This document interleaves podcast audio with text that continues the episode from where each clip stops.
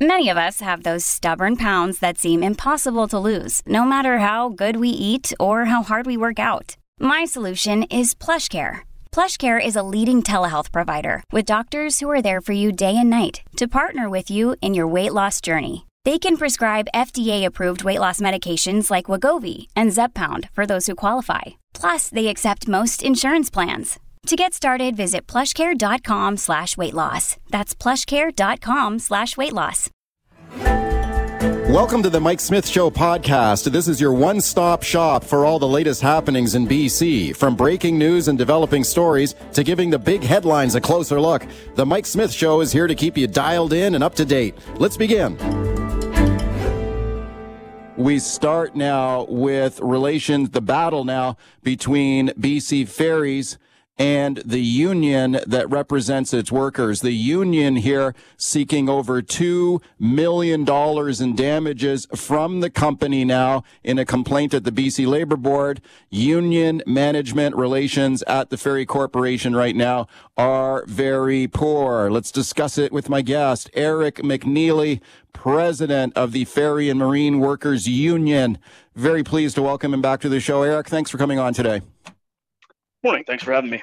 Okay, Eric, I appreciate it. Eric, let's talk about what's going on here now. Let's talk about this complaint against BC Ferries at the Labor Board seeking $2 million in damages here from the company. What's going on here? What is the, what is the point of this?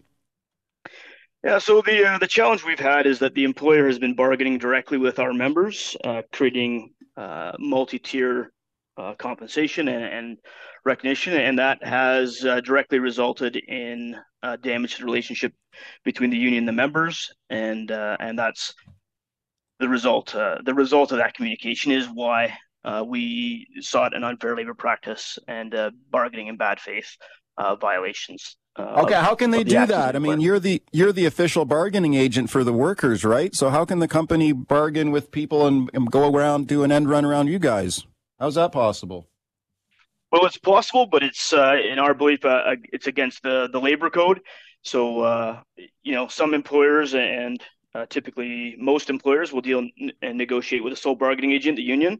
Uh, yeah. What we've seen is the employer has gone directly to members and provided them offers outside, or has provided uh, you know general membership uh, partial information around the bargaining process as we were in uh, wage negotiations, and that uh, also created uh, challenges and, and, disrupted sort of faith uh, with the union uh, because it misrepresented the actions on, being undertaken. Okay. What, what's going on with these housing stipends? A lot of people have been reading about this that the company had been offering housing stipends to workers. That was during the COVID 19 pandemic.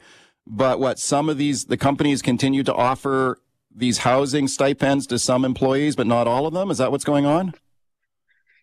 Yeah, there's a few things there. So during COVID, there was some uh, uh, you know changes made to ensure that people had safe places to stay, especially in uh, some remote locations where there was crew changes occurring on either live aboard or, or long day vessels, and that made a lot of sense. Uh, what we became aware of a little less than two years ago was that uh, the employer had actually expanded the program and, and started um, directly negotiating with either new hires or or new arrivals to to certain locations. And what we're aware of today is that uh, on Malcolm Island, Texada Island, uh, Quadra, and Thetis Island, the employer had started providing housing to, as you said, some employees but not others, and in some locations have been providing uh, additional monetary compensation in for some employees wow. in some locations. And and this is like I've read that this housing stipend can be up to five hundred dollars a month. Is that right? Uh, our understanding is actually higher. Higher than that? Yes.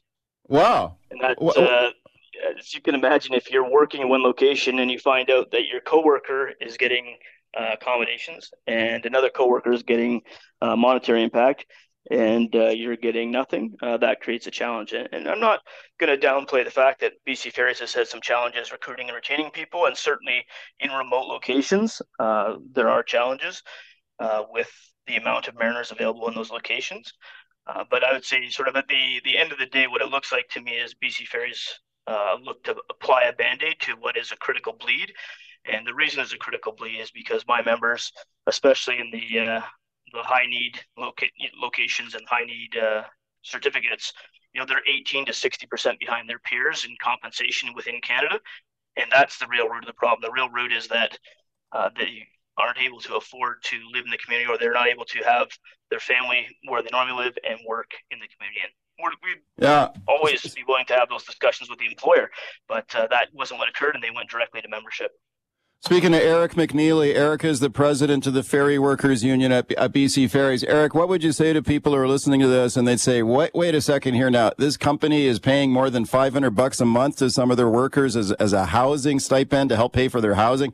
Man, like, what is the justification for that? I, I, I don't know many people who, whose bosses are helping pay for their housing. Yeah, it's, uh, it's uncommon in most places, but it is uh, not uncommon within the marine industry. You'll have people live aboard or people who uh, live away, like a camp job, and you can draw some parallels there. Uh, but I think the real uh, fundamental issue is that there wasn't negotiations with the employer or with between the employer and the union, and that uh, that meant that the union had to chase around and find it, and that Im- impacts morale of members, especially when there's haves and have-nots and wow. morale. So what are you, what are you you're saying? Are you saying are you saying that like everyone should get it? Well, we think there's solutions that are available uh, to the employer. It's just really hard to work together when we aren't part of the conversation. And uh, you know, I'm the same person I am uh, in front of a camera, in front of a microphone, as I am behind a closed door. And it turns out that uh, that may be a bit of a more of a challenge for us when the employer uh, is acting uh, one way and behaving another way without our knowledge. Eric, tell me about this. Uh, I'm looking at the complaint at the labor board, and it says uh, a BC Ferries executive dropped an f bomb here, and we told told your people to shut the f up or something. What happened there? Yeah, well, it's, it's interesting. You hear in the news that BC Ferries is honoring, you know, respectful communication towards and about the union in the media and public. Uh, but as as noted in the complaint, you know, hurling invective behind closed doors, and you know, this is a, a, large amount of new management at BC Ferries. I think their HR department has had uh, roughly a 70% turnover in the last two years. Those there's challenges there and there's opportunities. And the, the challenge is uh, you got new people who don't understand the system, uh, don't know anyone, so they don't have relationships. And then the opportunity is you have fresh eyes. Uh, we were really optimistic, uh, you know, two Julys ago when uh, BC Ferries said they were going to switch to a people-centric approach and uh, that really seemed like something uh, you know we as a union would get behind, members would get behind. But it, we also hear, you know, now the employers saying, well, we need a third party to help recognize how important the workforce is after a pandemic, after illegal layoffs, after a zero percent raise. I mean, does a people people centric employer really need a third party to just show people? So, so this guy, so just just to get back to the f bomb for a minute. So th- this guy, this guy told you to shut the f up in a in a meeting. Is that right? How did how did you that react? Correct, to, yeah. How did you react to that? What did you think of that? Uh, well, you know what, uh, BC Ferries has a respectful workplace policy. I, I, don't think that was in compliance with it, and uh, myself and the other union representative who were on the video call, uh, we left because there's no need to stay in a meeting where uh, abusive language is being used. So. Uh, we what, left what? the meeting. we have requested additional meetings since then, but we haven't actually heard back from the employer for a few days. Eric, what's happening with the raise? I know you guys were seeking like a raise and a reopener negotiation, right? What what was the size of the raise you were seeking?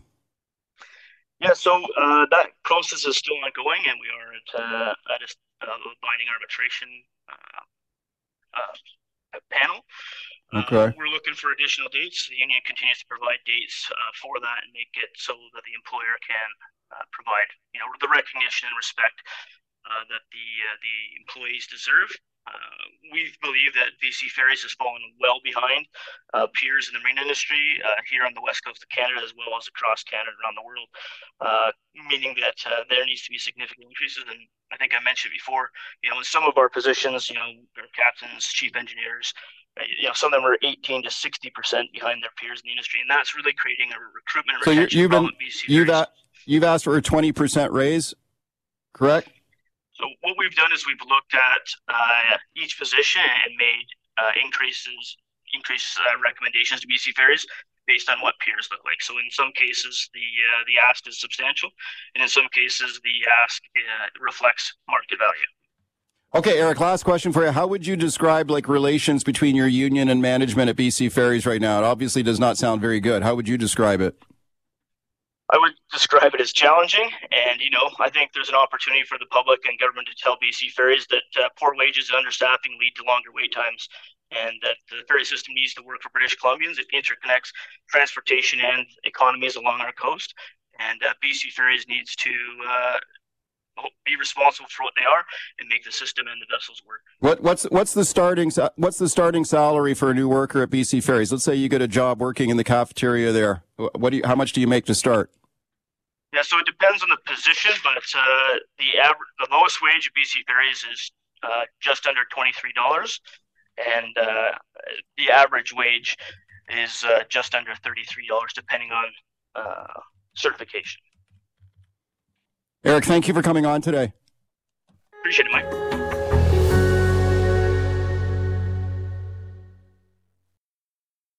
Let's talk about this registration fee that the city of Mission is introducing for secondary suites in your home. So the way this would work, if you have a secondary suite, let's say like a basement apartment in a house, you'd be required to register with the city on that. There's a, there's a fee there up to $200 a year. Now, we talked about this yesterday on the show. Some people calling this a, a, a cash grab. What, what is this? This is a cash grab? What's going on? In Mission. Have a listen to yesterday's show here. I spoke to real estate analyst Paul Sullivan. He wasn't very impressed with this fee. Have a listen. It's just an unnecessary t- cash grab. I mean, why, why do we need to do this? I mean, these people are opening up their homes to allow for affordable rental accommodation for people in society. You know, why don't we give them a, a tax break? Why don't we give them a hundred bucks for, for allowing people to live in their home? Okay, well, the residents in Mission are not the only people who have uh, have a facing a fee like this for a secondary suite. Let's talk to the mayor about it now. Paul Horn, he's the mayor of Mission. Very pleased to welcome him. Mayor Horn, thank you for coming on today. Thank you very much, Mike. Okay, so let's talk about this fee here. How is why are you guys doing this, and how's it going to work? Well, for more than 20 years, we really have had an incredibly growing number of unauthorized suites here and there's been no way for people to get them legally recognized by the city other than going through the extraordinarily costly approach of getting permits, inspections, and new construction. So the effort here is really to give people an opportunity to bring them into compliance with a one page form, and the fee was at $100 uh, for the first uh, six and a half weeks or so, or actually about eight and a half weeks. And uh, council, as of last night, actually said if people want us to go back and re-examine the math on that, we're happy to do that. So on January 8th, we may in fact even uh, take that fee down all the way to nothing, or uh, or look at a further reduction of some kind. Oh, okay. But right now, as it stands, as I understand it, if you don't register, if you register after April 1st, that the fee would increase to $200. Is that right? A year?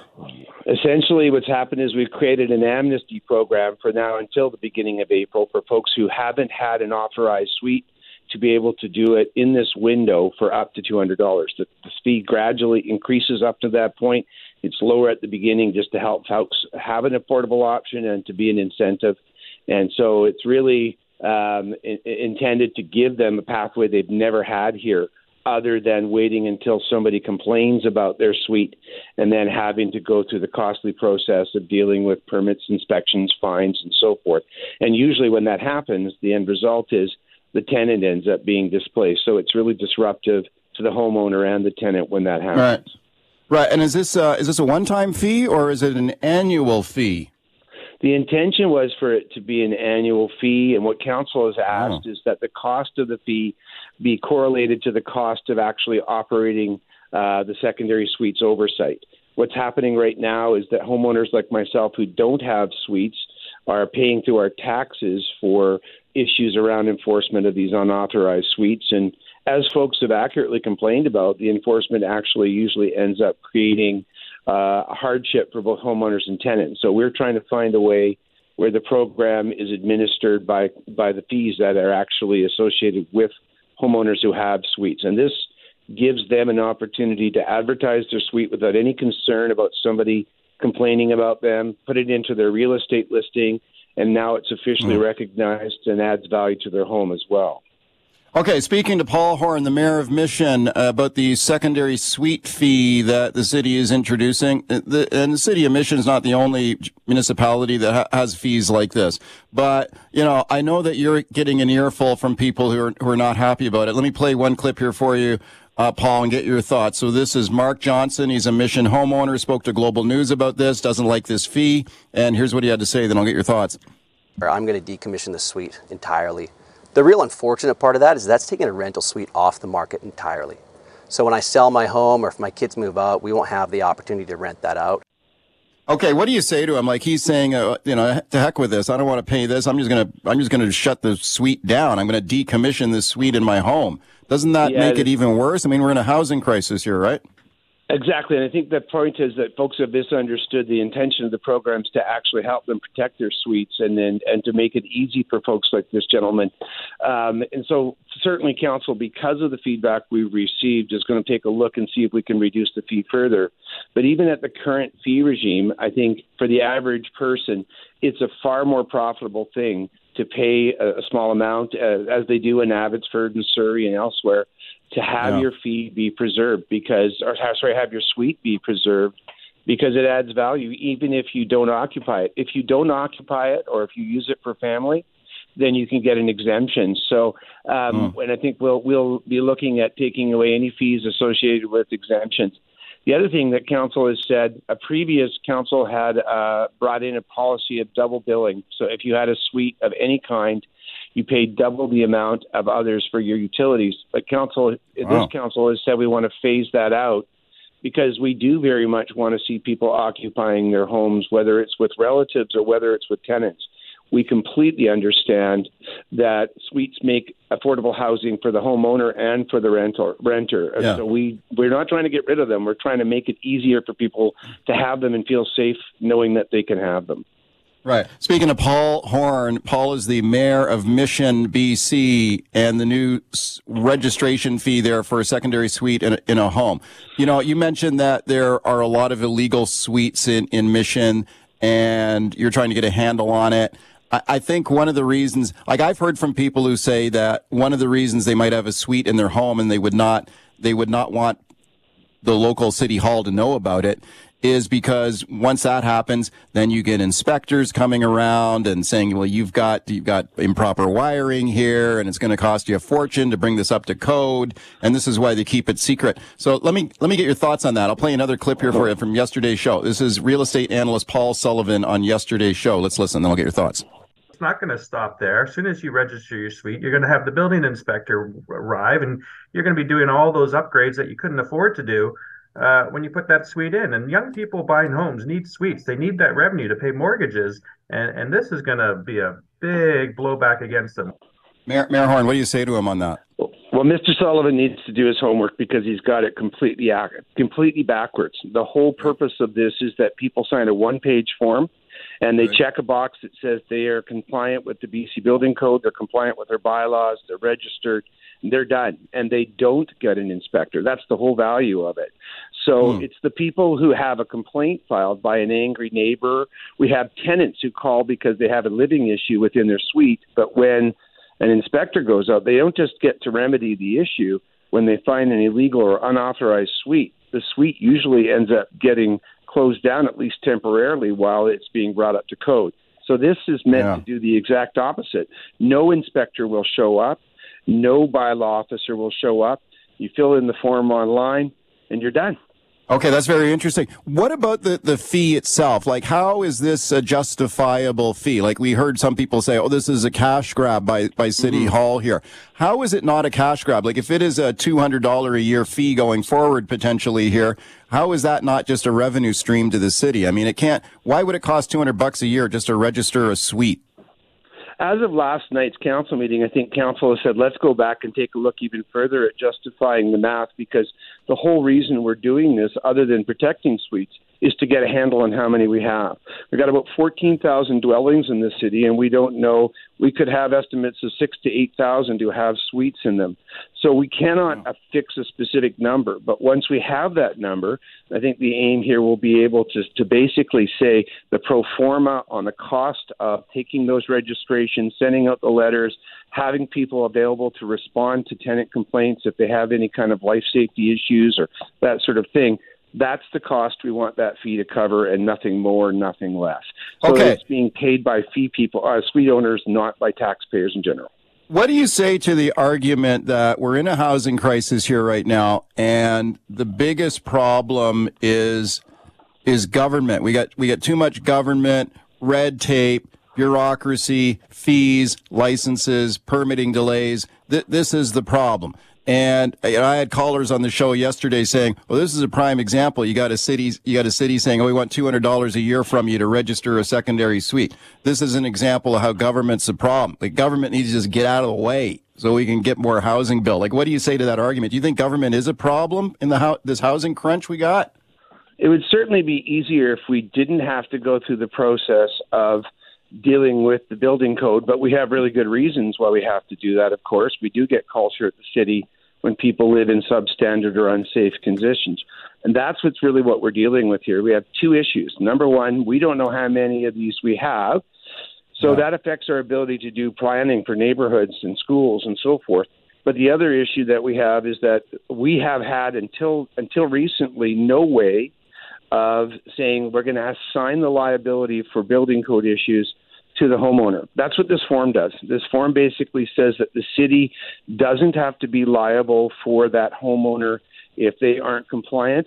The individual okay. homeowner is, and so if the if the province was to come along, change the rules, we'd certainly be interested. But right now, we had to find a mechanism, and for the first time in 20 years, we think we found a way to do that efficiently and in a way that was meant to have a low impact on these unauthorized home uh, suite owners uh, it hasn't landed that way yet. I think people are starting to understand more once they get answers to their questions. But it yeah. is uh, it's meant to try and find an easy way through that red tape, at least as easy as we can for now. Thank you for coming on to talk about this today. I appreciate it. No problem. Thank you for having us on. All right, let's talk about decriminalization of drug possession in British Columbia. So 2.5 grams, that is the legal possession limit in BC for heroin, cocaine, crack cocaine, crystal meth, and even fentanyl. Now, we've had this for nearly uh, one year in BC. And the idea is reduce the stigma of drug use so more people will come forward and get help. How is it working out so far? It does not look very good. Overdose deaths have gone up. We are now at an all time high for drug deaths in BC. Now, supporters of decriminalization, though, say decrim is actually working. They say the overdose, the overdose death rate would actually be higher without decriminalization. They want to expand it. Now, check out what's going on in Oregon to the south of us here. Now, they, they did drug decriminalization before we did. The governor down there now, though, wants to walk back part of the decriminalization program there in the state of Oregon. This is a Democratic governor, Tina Kotek, who is now talking about banning public drug use in Oregon because they've had so many problems, and also increasing police resources to go after drug dealers. So walking pa- walking back part of the decriminalization effort there. Should we do the same thing here? I got Tom Wolf standing by to discuss. This is a red hot discussion there in the state of Oregon have a listen to this is a, a, police department. Sergeant Aaron Schmautz here. He's with the portland police department. Here he is speaking at a public policy forum here recently about public drug use. He says it should be banned. Have a listen. If someone is using drugs in public we just don't have an abatement tool available to us today. When someone has been to jail and that's been a very bad place for them, if the police can say, listen, you need help, and I'm just telling you right now, you need to go somewhere. And I don't want to be the vector for that. Here's this other place you can go. And if we can build up those trusting systems, it would reduce force, it would reduce negative interactions with law enforcement, it would provide people some hope. Okay, so police there in Oregon saying, look, we need to be more involved here now in this drug crisis we have in Oregon. All right, there's some really, really interesting parallels going on there to what we have happening here. Let's discuss it now with my guest, Tom Wolf. Tom is a drug treatment and recovery advocate. He is with the Foundation for Drug Policy Solutions in San Francisco. I'm very pleased to welcome him back. Tom, thank you for coming on today. Hi, Mike. It's great to be back. Happy holidays to you. Thank you, Tom. Same to you. So, when we talk about decriminalization there in Oregon, what's the situation where you are in San Francisco? Do they got decriminalization of drugs there too? Well, not technically, no, but we've kind of had a de facto decriminalization here for quite some time. And, uh, you know, in San Francisco, our overdose deaths were set to eclipse 800 overdose deaths by the end of this year, which is an all time record and the police have pulled more than 70 kilos of fentanyl off the street in just one neighborhood in San Francisco. So it's it's very much out of control here, and our approach has been very hands off until very recently when our new district attorney started cracking down on open air drug use and. Uh, and you know we're you know it takes time. We didn't get into this problem overnight. We're not going to get out of it overnight, but I'm glad to see us taking some action and steps in the right direction here in San Francisco. What do you think's going on? What do you think about what's going on next door to you there in Oregon? Because this was uh, one of the first jurisdictions to go with a decriminalization model in the United States. Now you've got a, a Democratic governor who's been very supportive of decrim in the past. Now saying, "Well, hang on a second here. We might have to roll some of this back. We maybe we have to ban public drug use. Maybe we have to have more police enforcement." What do you think of that? Well, you just have to look at the data. So since uh, 2020, since the end of 2020 in Oregon, there's been a 75% growth rate in overdose deaths in that state. That's four times faster than the rest of the United States. And per capita, Oregon is now now has the fifth largest amount of overdose deaths in the entire country. So this is all since Measure 110 went into place. And so the argument that more decriminalization actually reduces overdose deaths, there's actually no evidence to support that because we don't know. So that's really just conjecture and hope on the part of the folks that are supporting decriminalization, who underneath that really are supporting, want to support full legalization and safe supply of, of these drugs to folks out there. And that's just the opposite of recovery. That's not what the approach that we're supposed to be taking. People would be much better off if they actually went to treatment and left these drugs behind and found a way to live their life without having to self medicate to the point of death. Okay, do you therefore think that these drugs should be illegal again? Like they should not be decriminalized? It should be illegal to possess these drugs? Well, you have to think about how the drugs have changed. So, fentanyl really changed the game. Uh, so, two and a half grams of fentanyl is about 30 pills, 25 to 30 pills. Uh, that's enough for a drug dealer to actually go out there and sell drugs. Uh, And that, if he gets caught with that amount, nothing's going to happen to him. He gets a yeah. he gets a ticket with a phone number to call for treatment. Well, he's not the one that needs treatment. It's his customers that need treatment. So they have mistakenly basically de facto decriminalized drug dealing because fentanyl you can you know it's such a small quantity. You only need 2 milligrams to overdose.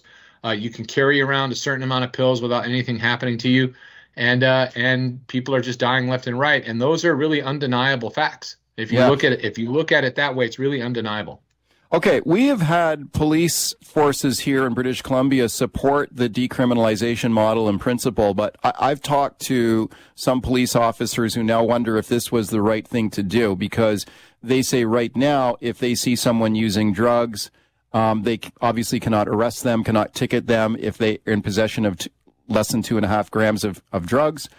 And they feel that in some ways it's a lost opportunity to direct people into care, recovery, detox. Mm-hmm. And this is what police officers in Oregon are, are arguing now, too. Let me play another clip here for you, Tom. Get your thoughts. This is Sheriff Curtis Landers. He's with the Lincoln County Police Department in the state of Oregon. Here he is making the case he wants drugs recriminalized in Oregon. Let's listen. Restoring this to a crime is not about putting people in jail or adding a crime to the record which would hinder their success in, fut- in the future. It's about getting people the help to break free from a cycle of addiction. Do you think there's anything to that argument that if you give uh, police the authority to intervene here in drug, let's say public drug use, drug possession, that people it'd be more effective to directing people into recovery? Yes, I absolutely think that, and it's because I'm living proof of that model working. So I was eventually arrested. I was arrested a total of six times in 2018, and after the sixth time, I had to spend about 90 days in jail where I got clean and sober. And then from there, I was given an opportunity to go to drug treatment. And I've been clean and sober ever since, over five years now. So that model doesn't work for everyone, but it works for some. And there's a lot of layers to that. So it's like, look, we don't want to use jail as in the infrastructure anymore. Okay, I'm okay with that. But you need to replace that infrastructure with something else. And we failed to do that. And so the whole promise of decriminalization was that, oh, well, the, with the money we save, uh, we're going to be able to build all these treatment centers. Well, that takes five wow. years, 10 years to materialize. What do people do in the meantime? They are literally dying because, the, again, the drugs have changed. Fentanyl has really changed everything. Uh, so it's so lethal now that people aren't even going to be re- alive to realize the opportunity of being able to pursue recovery because there's not enough treatment out there. So uh, at this point, we need every tool at our disposal. We need literally the kitchen sink. So if you want to uh, decriminalize and not replace that with actual treatment, which you know Measure 110 in Oregon says, well, we're going to build all these treatment centers. I think they've opened one one treatment center yeah. since 2020. Yeah. Um, just and there's like over 30 million dollars just sitting there unused, waiting for someone to claim it to build treatment centers. Um, all all the while, overdose deaths have exploded in the state of Oregon. It's undeniable data that shows yeah. that this plan was short-sighted, uh, not well thought out, and it needs to be revisited and amended at the very least, if not repealed altogether. Yeah. Speaking to Tom Wolf, Foundation for Drug Policy Solutions, talking about decriminalization of drug possession. We, it's the law of the land here in BC now. We're nearly one year into decrim. It's really interesting to look at what's going on in Oregon where they did decriminalization before we did. And now they're talking about walking back uh, parts of it. Now, our premier here, David Eby, was asked about this drug decriminalization. Look what's happening in Oregon. Should we walk par- walk back part of it here too? Here's what he had to say. Tom, this is the equivalent of your state governor here in BC. Let's listen. I'll get your thoughts. The uh, sale of illicit drugs in British Columbia has always remained criminalized. We did not uh, follow uh, uh Oregon's uh, approach in that regard. Uh, and similarly, we introduced a new law that restricts the public consumption of illicit drugs. Okay, so I guess he's arguing there that they already did kind of walk back a little bit of it and they brought in some restrictions on where people are allowed to use these drugs in public. Uh, Tom, mm-hmm. but, um, you know, the, the, other part of this is safe supply. We've got a big safe supply system here. People want to see that expanded. If people are going to use drugs anyway, give them a laboratory tested uh, dose of dilaudid uh, instead, like a government approved opioid. I, and I know you're a big critic of that idea too, right? So you don't like decriminalization, but I, I don't think you support safe supply either, correct? Well, I got addicted to a safe supply. I got addicted to a prescription of opioids, and that led me mm. into heroin and eventually fentanyl. So the answer to helping someone struggling with addiction isn't to give them replacement drugs. It's not to give them more drugs. It's to provide them an opportunity to go to treatment and leave those drugs behind. I cannot stress the need for recovery enough for, for as a solution to this crisis. And that's something that we just continue to fail to, to underfund. We, we underfund it. We don't focus on it enough. We don't talk about it enough. You see some of these more kind of radical folks out there talking about how recovery is too hard and that you shouldn't even bother and we should just support drug users in perpetuity. All of those things are very kind of nihilistic views that we have for folks where we're just giving up on them and we don't believe well, that they can actually change. And I well, disagree with it, that. Isn't it true though that a lot of people who do go into treatment, uh, it doesn't work? And you know, I've talked to people who've family member people have told me that they've had family members who have gone into treatment over and over again, and they just start using again like it never works. I mean, obviously, it works for for a lot of people. It worked for you, but mm-hmm. are, are there some cases where people it would just never work? Yeah, there's always. I mean, there's nothing is exact, and that's this is the thing about drug policy. Drug policy is not an exact science at all uh, in in how we arrive at conclusions. A lot of it is driven by emotion and how what people feel and what they see. Oh, this person went to treatment six times, so we should just give them maintenance drugs for the rest of their life. Well, you know, if you fail your if you're trying to get your driver's license and you fail your driving test, do you just never go back and try to mm. get your driver's license or do you go back again and try again and you try again and you try again until you make it happen. So, you know, you're never going to get everyone. It's not a cat 100% catch all. But we yeah. have to make those options available for people to offer them an out. And if you never offer them an out, the, the out that they're giving them is is here take this drug instead. It's not quite as strong as the drug that you're on. And we're already seeing diversion of those drugs. We're already seeing those dilaudids, those dillies showing yes. up on the streets, showing up in schools in Vancouver.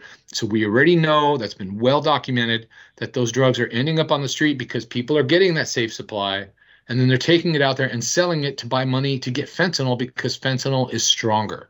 Yeah. And the last thing I would add to that is that let's say we massively expanded safe supply and we eventually legalized fentanyl. Do you think that the cartels are going to just take their ball and go home and pivot to selling avocados? Or you think or do you think they're going to come up with another derivative of fentanyl that's even stronger, like tranq? Yeah. Or right now yes. in San Francisco, you're starting to see fentanyl being mixed with ketamine and sold on the street to enhance its effects. It yeah. doesn't stop. So really the answer here is to try to expand treatment as much as we can, give people vehicles to enter into treatment, and sometimes that has to be a nudge from law enforcement. Mm. And also work, do what we can to restrict as much of the supply as possible to make it harder to get high and easier for people to get treatment. Just got a couple of minutes left here with my guest, Tom Wolf. Tom is an advocate for Drug Addiction Treatment and Recovery Foundation for Drug Policy Solutions. He is based in San Francisco, talking about decriminalization of drugs here in BC, the safe supply issue in our province. Yeah, Tom, you mentioned that you were a drug user yourself. You got into treatment. You're able to you're able to get off drugs. How long? How many tries did that take for you to actually kick drugs your drug habit? It took me one try. Uh, I had to do mm. three months in county jail and then a six month inpatient residential treatment program. And uh, I never looked back. And that doesn't, I know that doesn't work for everyone, but you got to yeah. keep the hope alive. That hope of recovery for people is out there. And so you have to make it as widely available as possible. And again, uh, I always say it this way, especially for people that are using drugs on the street. There's a subset of people on the street that require intervention. I'm one of those people. I survived. I'm alive today because I was rescued and offered that intervention. And most of my friends in the recovery community got clean that way as well, because at some point along the line, when you're in active recovery, you have to own the things that you did in your recovery. And I say this all the time that accountability is a cornerstone of recovery. And we've, as we systematically remove that in our society with drug users, you kind of see this proliferation of drug use and now overdose deaths with that and entries into treatment are dropping in San Francisco. They're down 40% mm. right now. Yeah. People just aren't seeking recovery because nobody's offering them any incentive. There's no reason. Why would you? Yeah. Fentanyl's five dollars on the street. It's a dollar fifty a pill in Portland right now for fentanyl on the street, and the police can't do anything. So why would you get clean at that point? That's really the question. Tom, it's an inspiring story. Every time I talk to you, thank you for coming on with your thoughts on this today. I appreciate it. Well, thank you, Mike. It's always a pleasure to, talk to you. And again, happy holidays to you and all your crew out there. Thank you. Thanks for listening to the Mike Smyth Show podcast. Can't wait for the latest episode to drop? Tune into the show live from 9 to noon on 980 CKNW. Want to reach out to me personally with a question or comment? Send me an email, mike at cknw.com. Thanks again for listening.